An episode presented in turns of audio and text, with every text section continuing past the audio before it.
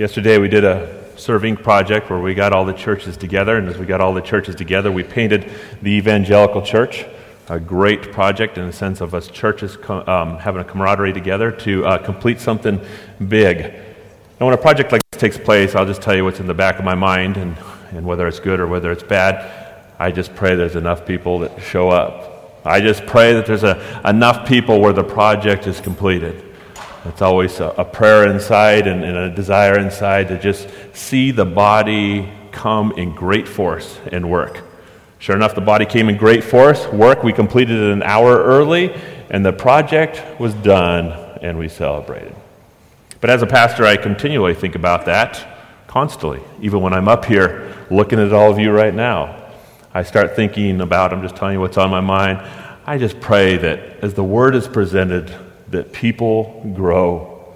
I just pray that as the word is presented, that more people show up, more people get a hungry for the word.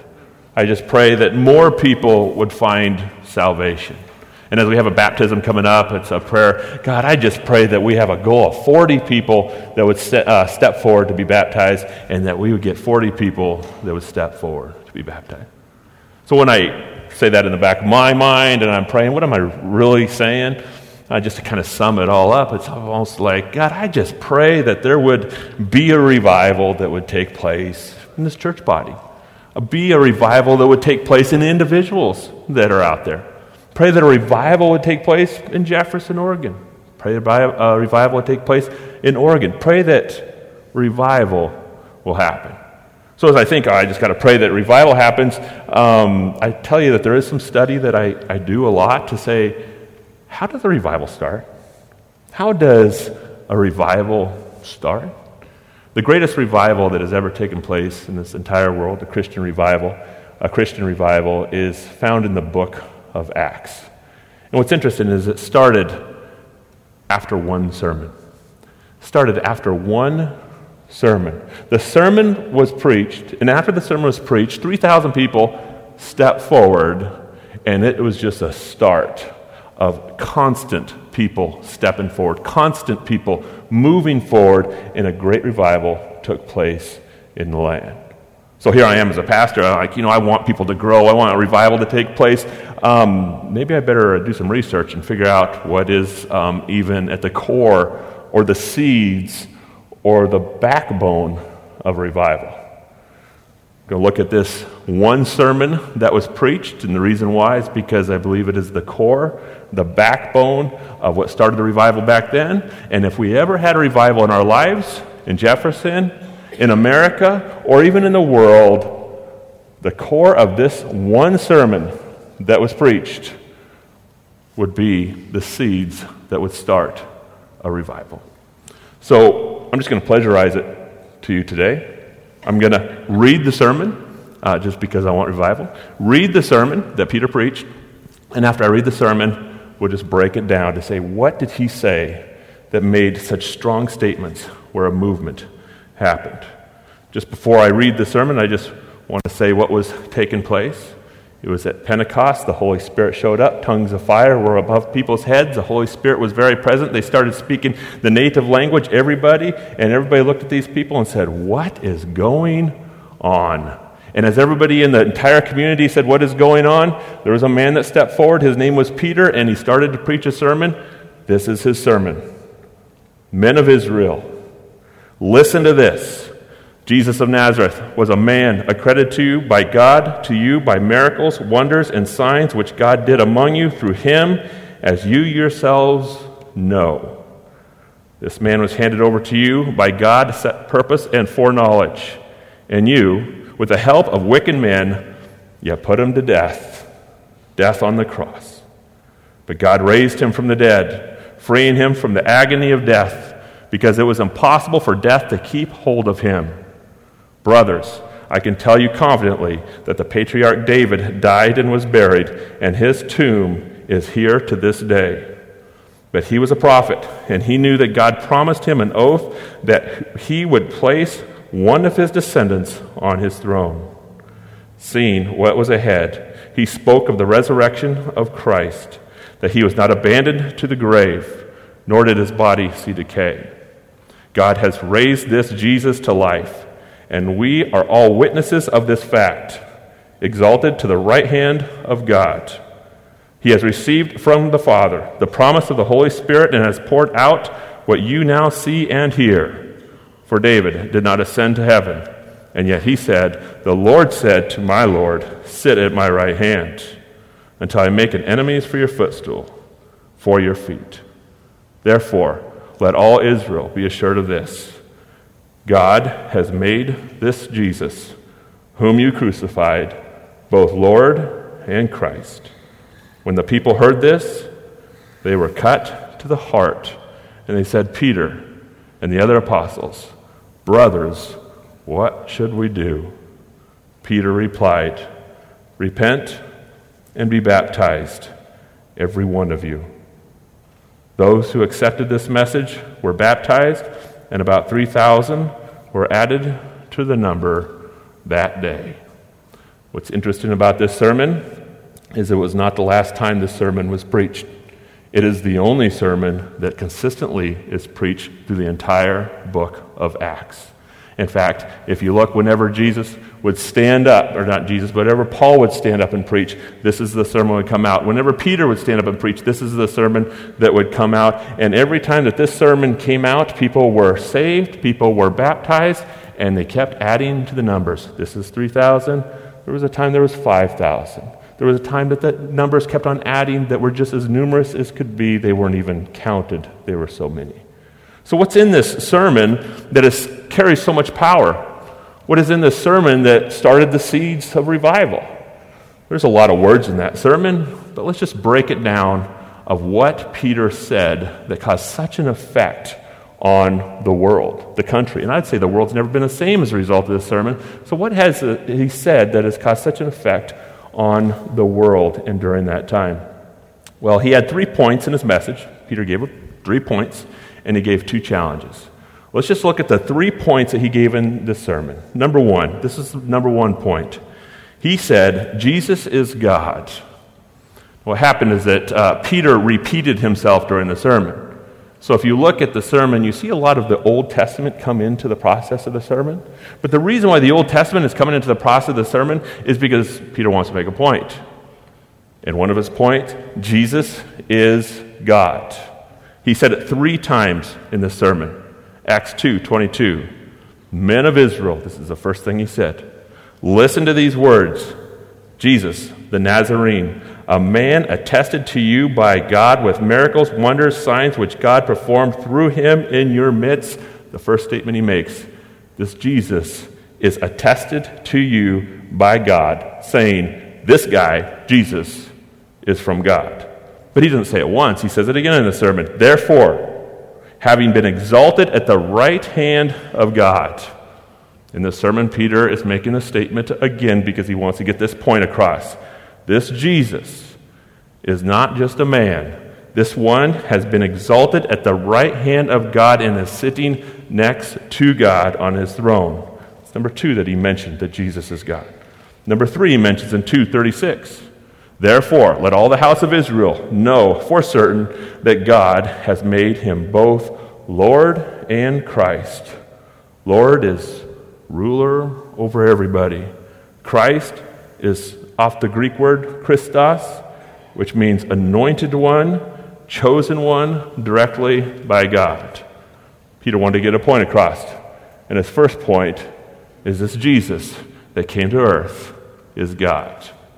That was his first point. He wanted to make another point. Number two is the second point. He wanted to make the point that Jesus died. You thought about that? The first point Jesus is God. God died. Does that cause any impact? Does that cause any emotion? Well, he wanted to cause emotion, so what did he do? He mentioned it twice. This Jesus, who is God, in Acts 2, this Jesus you crucified and killed by the hands of lawless men. Said it once, and then he says it twice. Acts 2:36. Therefore, let all the house of Israel know that certain that God has made him both Lord and Christ. He is God, and what did you do to him? This Jesus whom you crucified. Peter wanted to make two points in his sermon. He is God, and you killed him. is point number two. But what is point number three? Point number three Jesus rose would be point number three, which would be a seed of revival. Now, he said, God is God three times. God died twice in his one sermon. And then he says, God rose three times, making mention of it because he wants us to understand it. Acts 2. But God raised him up again. Acts 2:31. He was not abandoned to the grave, nor did his body see decay. Acts 2:32. God has raised this Jesus to life. So Peter preached a sermon, a lot of words in it, but what are the words doing? It's bringing the entire Old Testament to the forefront to make the statement that Jesus is God. Jesus is the fulfillment of the Old Testament. And then number two, Jesus died. And then number three, Jesus rose. Peter was probably done with the sermon, but the crowd wouldn't let him be done with the sermon. Because as soon as they heard those words, the crowd did something. What did the crowd do? Number four, people were pierced to the heart with the message. They were cut so deep that they started to plead to Peter something. What did they plead to Peter? They pleaded to Peter, What do we need to do? They were pierced and they said, Tell us what we can do. Acts 2:37. Now when they heard this, they only heard three things. Jesus is God, Jesus died, Jesus rose. When they heard that, they were pierced to the heart and said to Peter and the rest of the apostles, "Brethren, what shall we do?" You heard that message before? Jesus is God, Jesus died, Jesus rose. We hear it all the time. Every time I preach, I don't know if you ever notice, it comes out. But does it pierce you? Or does it go over our heads? Or is it something that we think about? Or we can ask another question why did it pierce them? Why did those three things pierce them so much to the core that they responded so radically to that message that was preached? If you watched the news last week, um, President Trump went to visit the Queen of England. And as he went to visit the Queen of England, of course, the cameras are on him and the critics um, are there. And every move that he makes is, is being watched. But Trump's response of visiting the Queen of England is he showed up and he saw a blimp with him in a diaper, if you've watched the news. And it was an orange blimp of just him in a diaper. And as a result of that, um, he is a very powerful man in the world, and I would say probably the most powerful man in the world. And it was very disrespectful to him, and his result is it's obviously that um, I'm not wanted here um, in England. That was his tweet that came out of his statement that was said there. A man that should have respect did not receive respect. But then there's a whole other article. And this whole article is eight ways Trump disrespected the Queen of England. See what happens? You have two very powerful people that are meeting. And when two very powerful people are meeting, what should be in the room? Respect. And what is on the news? Well, if there's disrespect, we're going we're gonna definitely post it because these people should have respect. So now there's a list of people of, of how Trump disrespected the Queen. One was is he turned the back on the Queen. The other one is that he did not, he shook the Queen's hand um, rather than um, bowing towards the Queen. Um, number two is that he walked in front of the queen rather than inside of the queen. And, and if you read the news, you can get all of them, just all the disrespects. But the point that I'm trying to make is when you have two powerful people in a room, there should be a word that is in the room, and that is respect. The whole entire Old Testament is pointing to one point God touching on this earth. God walking on this earth. God with man is what the whole entire Old Testament says. And all of a sudden, God shows up, and when God shows up, what should be in the room? if president shows up, kind of assuming respect, the queen assuming respect, if God shows up, there should be respect. There should be honor. But what was there? There was a baby born in a manger. There was a person that lived a homeless life, and remember, he is God. And then all of a sudden, there's a person that is going to the cross, that is being spit on, that is being crucified, and that is dying. God is dying. Now, if there was Twitter back then, what kind of news do you think we'd have over something like this? We'd have constant tweets. What in the world is going on? Do you see how people are treating God? And I will tell you, every one of us would be involved. If we believe the fact that he was God and then believe the fact that he would die, there would be an emotional piercing inside of us that would move us to the core. Is this the piercing that they felt? It is the piercing that they felt. When Peter was speaking that message, saying Jesus is God, and then them hearing the words, and even knowing the history that took place, hearing the words, Jesus died, there's a whole new revelation that went into their mind. There's a whole new worldview, there's a whole new perspective of the divine that has never been introduced. What is that perspective? Letter A. Every religion says you live a righteous life and then you give it to God. The entire Old Testament makes this statement that you live a righteous life, you bring your sacrifice, you bring your offering, you bring your commitment, you bring your clean life, and you lay it to God. But what does the message of Jesus Christ say? It's a new message. Jesus said, I lived a righteous life, and then I gave it to you. I lived a righteous life because you guys couldn't do it, because I couldn't do it. And then all of a sudden, I gave it to you. When we talk about this word revival, we want to ask the questions, you know, is revival ever, you know, going to start in America? Or what is, you know, what is keeping revival away? What is keeping revival personally in my heart? Um, we still mix this today. If I go to church on Sunday or on, on Easter and Christmas, then I think that would probably be acceptable to God to get me in. If I go to church on a consistent basis, I think that would be acceptable for God to get me in.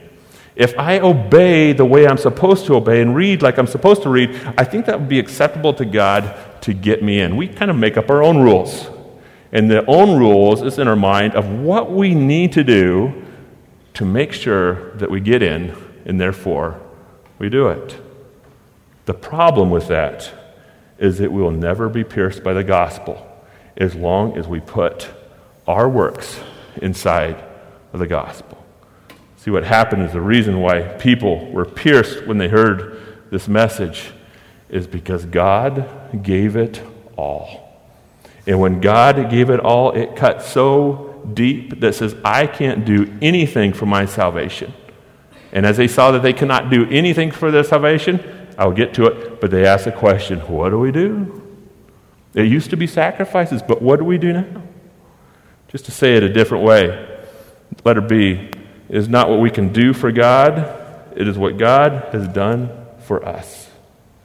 The reason why they're pierced is because God did something so radical that they can't do anything to compete with, anything to earn, or anything to accomplish to make sure that they could be acceptable to God.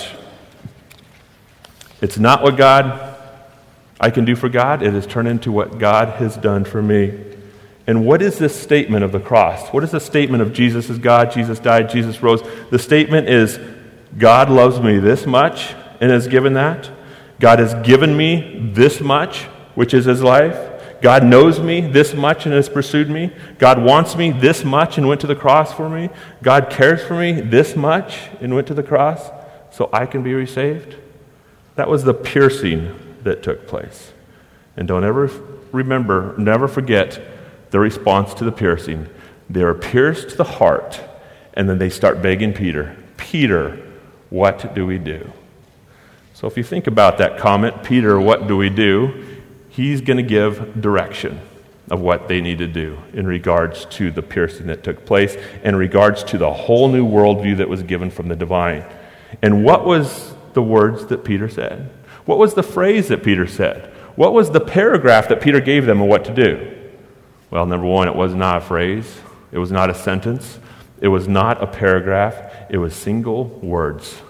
Peter said two words, and the first word he said was repent. Letter 5 repent. Pierced to the heart, a whole new revelation is opened up. What do we do as this whole new revelation is opened up? One word repent. Now, if you're reading this passage and you um, see that word being spoken, it would probably be good to know what that word means. Before we give the definition of what that word is, let's just look at the passage, Acts 2. When the people heard this, they were cut to the heart and said, Peter and the other apostles, Brothers, what shall we do? And Peter replied, You repent. What does that mean? There's only one word given. What does it mean? It's interesting how we have taken that word and we've made so many meanings off this word, but yet that word holds, I would say, almost everything. What does that word mean? Some people have said that it is a change of behavior. Repenting is a change of behavior. Is that the case?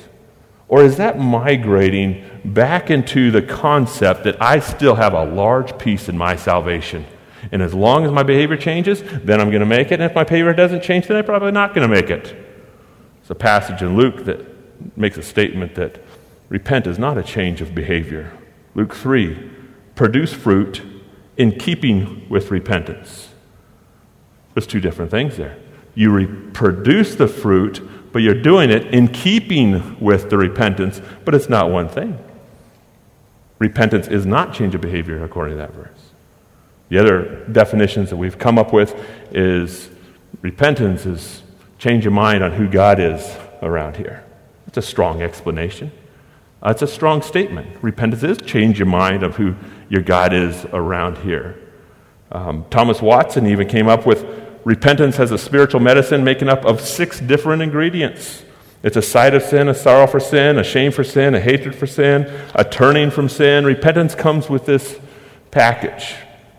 But as we give a lot of information on this word repentance, we can easily get confused of what God means. So just kind of wrap it up of what repentance looks like. Letter A would give that to you.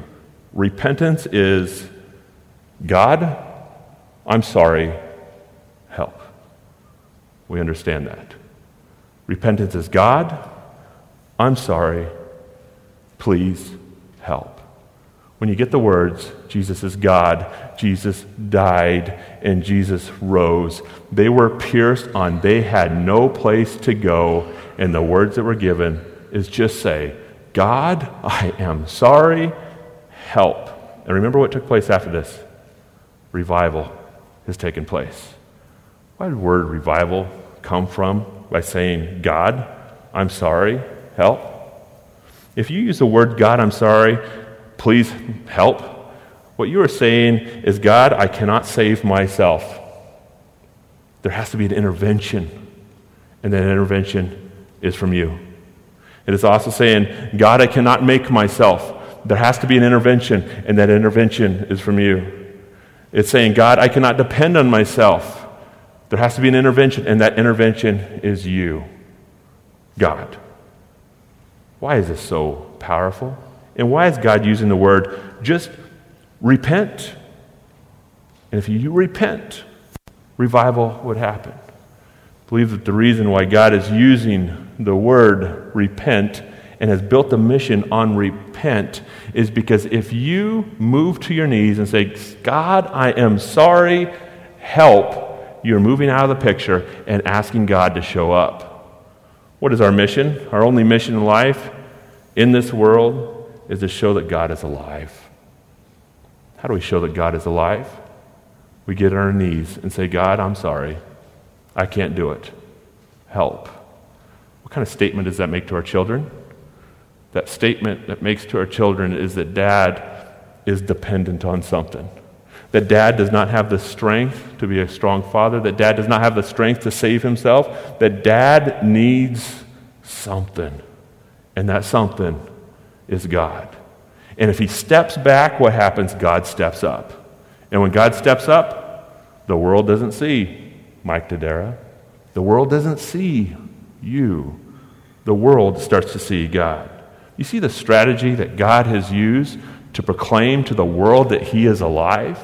The strategy that is used is step back, be a loser that you are, and let you see the intervention that I have given you. Move to your knees, repent, ask for help, and I will show up. And sure enough, what happened? He definitely showed up in the book of Acts with his spirit so much alive as people went to their knees and said, God, I'm sorry, help. He says, I will help. Thank you for inviting me in. And revival took place. Repent is not the only word he used, he also used another word. Now, he could have used any word, but he only used two words. Repent was one, and the second word and was be baptized. Be baptized. Here we have the people. Jesus is God. Jesus died. Jesus rose, pierced to the heart, begging, What do we do now? He says, Repent, simple words. Number two, be baptized. Acts 2. When the people heard this, they were cut to the heart and said to Peter and the other apostles, Brothers, what shall we do? Peter replied, Repent and be baptized. How come he didn't say repent and love? Wouldn't love change the word? How come he didn't say repent and forgive? How come he didn't say repent and serve? How come he said repent and be baptized? Does baptize carry any significance whatsoever in regards to this message that Peter was preaching? Does baptism carry any significance whatsoever in regards to the revival that took place in the book of Acts? And if it does carry any significance, what is it? If you look at uh, baptism, it's mentioned throughout the Old Testament. Well, they're doing baptisms in the Old Testament. One way that it was mentioned is that people needed to be clean. The priest needed to be clean before he made atonement for sins. Therefore, he washed. He washed in the pool of Siloam. He washed in the pool of Bethsaida. They were known as holy waters, as in the sense that they would wash before they can approach themselves to God. There was also sacrifices that were taking place. Sacrifices need to take place before they can approach their self to God. Peter's message is talking about you are going to be able to approach yourself to God. Therefore, repent and be baptized. Did people understand what that meant? People did understand what it meant. And the thing that they understood is that we have to be clean, and there was a sacrifice that cleaned us. Let's just look at the picture of baptize, baptism real quick. When we stand in, in the water, what are we showing? We are showing that we are in the water and then we're standing up and it's coming up to our waist. When we are dumped under the water, we are showing that we are dying and then we're raising again. This is a picture of the death, burial, and resurrection of Jesus Christ. That's what baptism is. It doesn't say any words, and there will be no words that has taken place when people are going down and people are going up, but yet there are so many words that are being spoken, and those words is I am standing up here today to identify myself with the death, burial, and the resurrection of Jesus Christ. The reason why the Bible does not say, or Peter did not say, repent and love, repent and give, repent and serve, because when we lay down to repent, God shows up. But then he wants us to make the statement I want you to identify yourself with me and this is the command that I'm asking you to identify yourself with me is show everybody that I'm identifying with this, the death, burial and the resurrection of Jesus Christ. Would there have been a revival if there was only one word? Repent. I want you to repent. No other word, just repent. I don't think there would have been a revival. There's two things that need to happen. We need to stand before God and we say, God, I am sorry. Please help but then we needed to identify ourselves with God. In the New Testament, when this took place, they were not identifying themselves with something that was amazing. They were identifying them, themselves with something that would probably kill them in martyrdom. In other words, when they are identifying with Christ, people are going, Whoa, Jesus is acting more powerful than a king. Those people need to go. When people are identifying with Christ in baptism, they're saying there's a movement that has taken place that can overthrow a country. Those people need to go. And as we watch the New Testament, people were being killed. But for us today, what are we saying? When we identify ourselves with Christ, is our life going to be um, at risk? The answer is not in America. But when we are identifying with Christ, it's not easy. We're making a testimony, we're making a statement, we're getting wet, and nobody else is. We're identifying with Christ. We are telling the congregation, we're telling the world that this is my identification. I am dirty, but now I'm clean. I am bound, but now I'm free. I'm dead, but now I'm alive. I am lost, but now I'm found. I am with hope, but now I have hope. I have no purpose, but now I'm on a mission. All that is said with one act going into the water and then coming out of the water. What does baptism mean? Letter A baptism is God, I'm yours. That's what it looks like. God, I'm yours. Repentance God, I'm sorry. I help. Help me. I've seen the gospel. Baptism is God, I am yours. To wrap this up, we'll see in number seven repentance is embracing God's commitment to you, and baptism is giving God your commitment to Him. Another reason why God did not say repent and love, repent and give, repent and serve because it's too narrow. Baptism says, I have a new identity. And the new identity that I have placed myself in is this of what Christ has done for me. Therefore, since I've been forgiven, I will forgive. Therefore, since God has love, I am committed to love. Therefore, since God is serving, I am committing to serve. I want to make that statement in the process of that baptism. Romans 6, 3 through 4 or don't you know that all of us who were baptized into Christ Jesus were baptized into his death? We were therefore buried with him through baptism into death, in order that just as Christ was raised from the dead through the glory of the Father, we too may live a new life. A statement that I have a new identity, a statement that I'm a new man, a statement that I'm a new lady in Christ, a statement that I'm a new person, a statement that I have a new worldview. I'd just like to challenge you that if you've not looked at the cross and you have not been pierced by the cross, I want to challenge you that there's no way you're going to get to God outside of it. The only way you can do it is saying, God, I messed up. I'm sorry. Please help. It's not strong enough just to say, I'm sorry, because you're not asking God to come in. It's strong enough to say, God, I'm sorry. Help. If you have made that step, there is a directive that was given to everybody in the room that started the revival. Make the statement this is who I'm identifying myself with the death, burial, and the resurrection of Jesus. Step forward and be baptized. This is the message that started the revival, and this is the message that was preached all the way through the book of Acts. Father, we just um, thank you for this message. God, we work so hard trying to please you, and we work so hard trying to make ourselves a strong Christian and make ourselves good. And, and uh, God, what we really need to do is we just need to break before your throne, plead for mercy, and praise and worship you because you are willing to give it. God, we just thank you for this message, knowing that this message is the only thing that can change our heart. This message is the only thing that can motivate us strong enough for service this message is the only thing, God, that can make us alive. I just pray that if anybody is in this room that have not chosen you in repentance and chosen you for baptism, I just pray, God, that this would be a morning where they do it. In Christ's name, amen.